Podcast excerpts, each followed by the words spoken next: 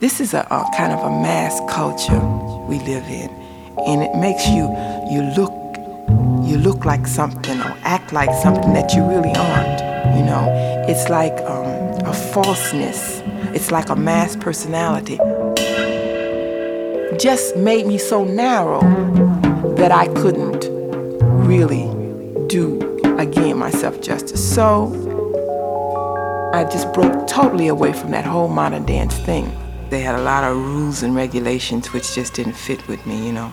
I want to do this the way I want to do it. I want to determine my own destiny. I want to determine how I am to speak on a stage. I don't want to be a mass personality. I don't want to be a one dimension. I want to be me. I want to be human.